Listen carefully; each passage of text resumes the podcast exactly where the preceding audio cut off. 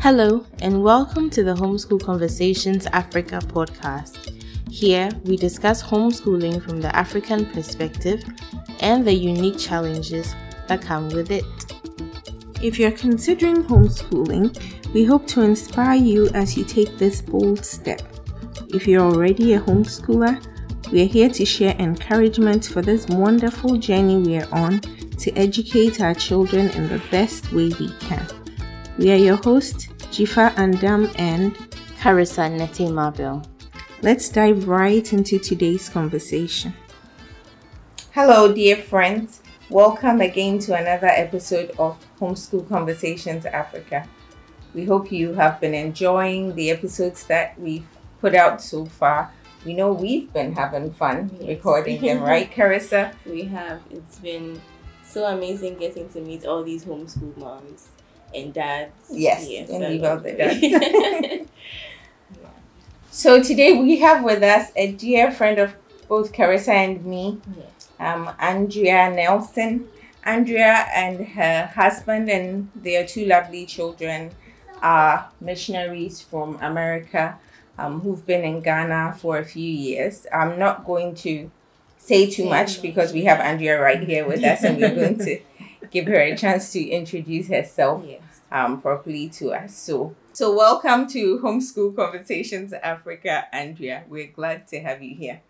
Thank you so much. It's really good to be with you two good friends Yes. Yes. talking about something that's near and dear to my heart.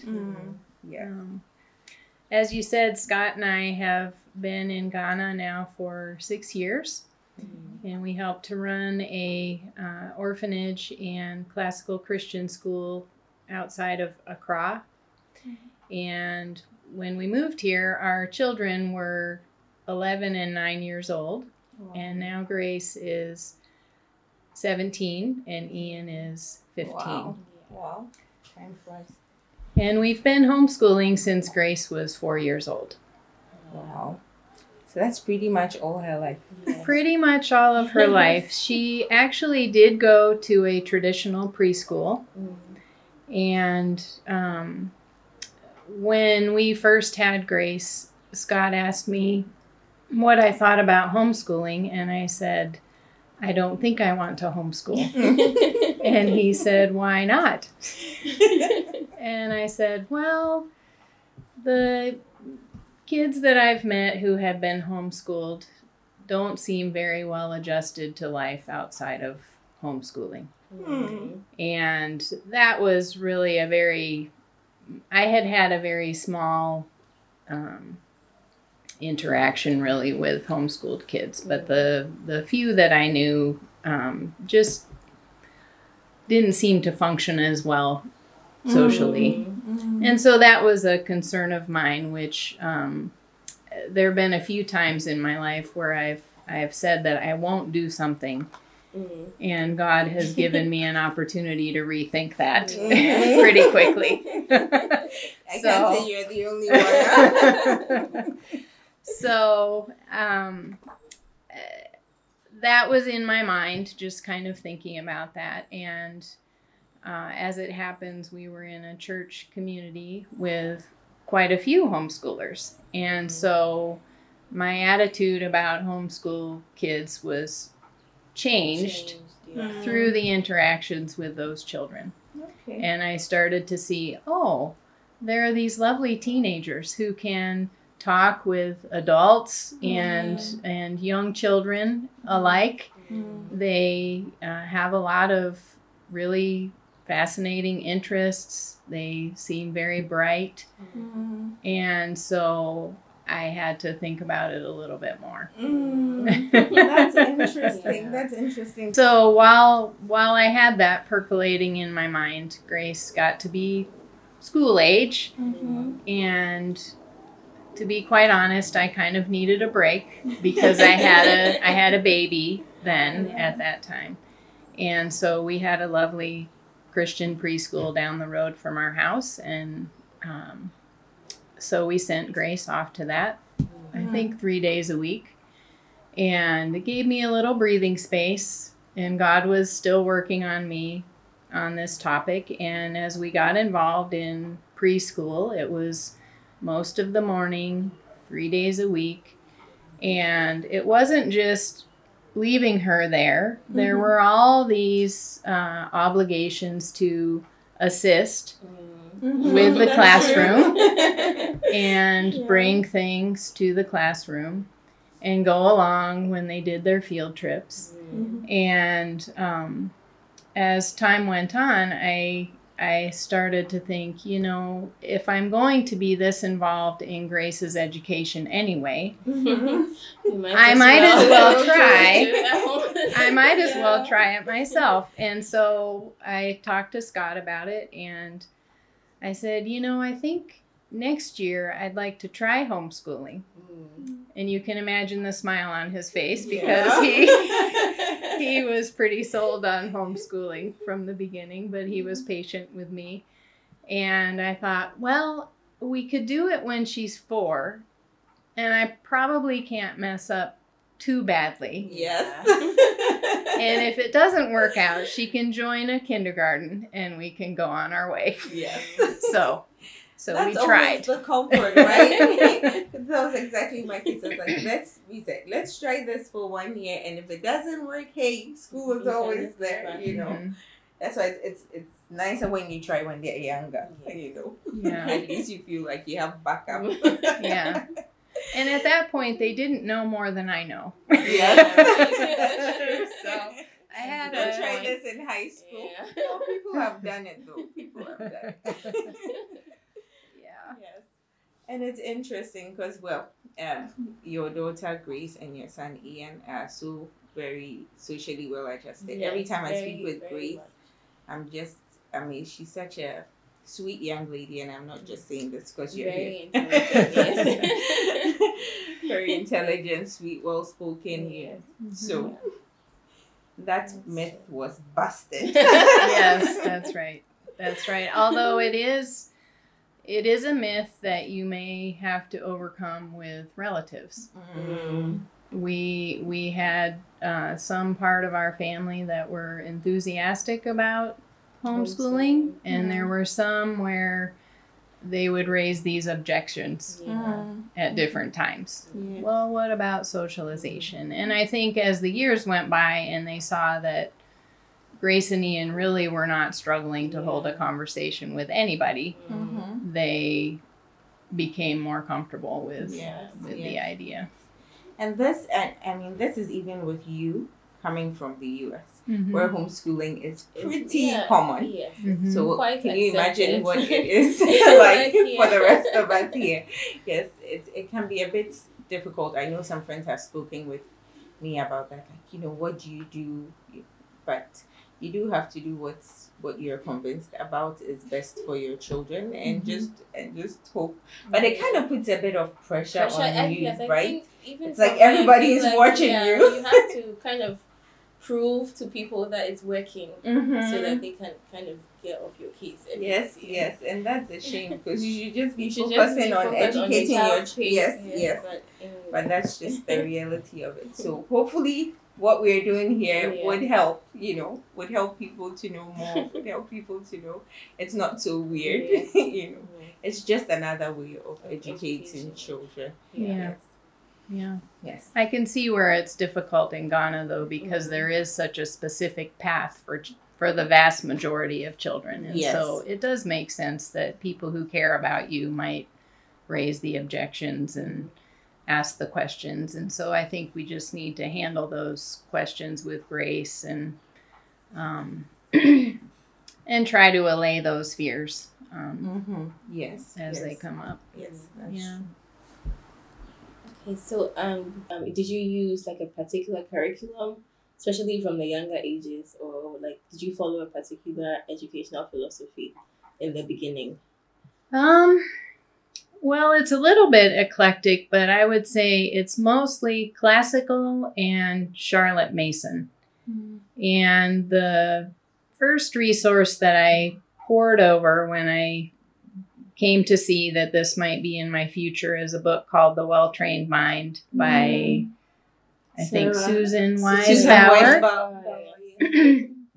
And I would say that with a preschool student, um, you need to be careful looking at that book because it can be very intimidating. Yes. The plans Oh, that she has. Tell me You about know, it. the funny thing, I mean, um, you recommended that book to me as well, and I read it. And funny enough, I think that's the book that brought clarity to me, like Mm. in homeschooling, because I felt like I was trying to pull from so many different sources, and I didn't have like a clear path.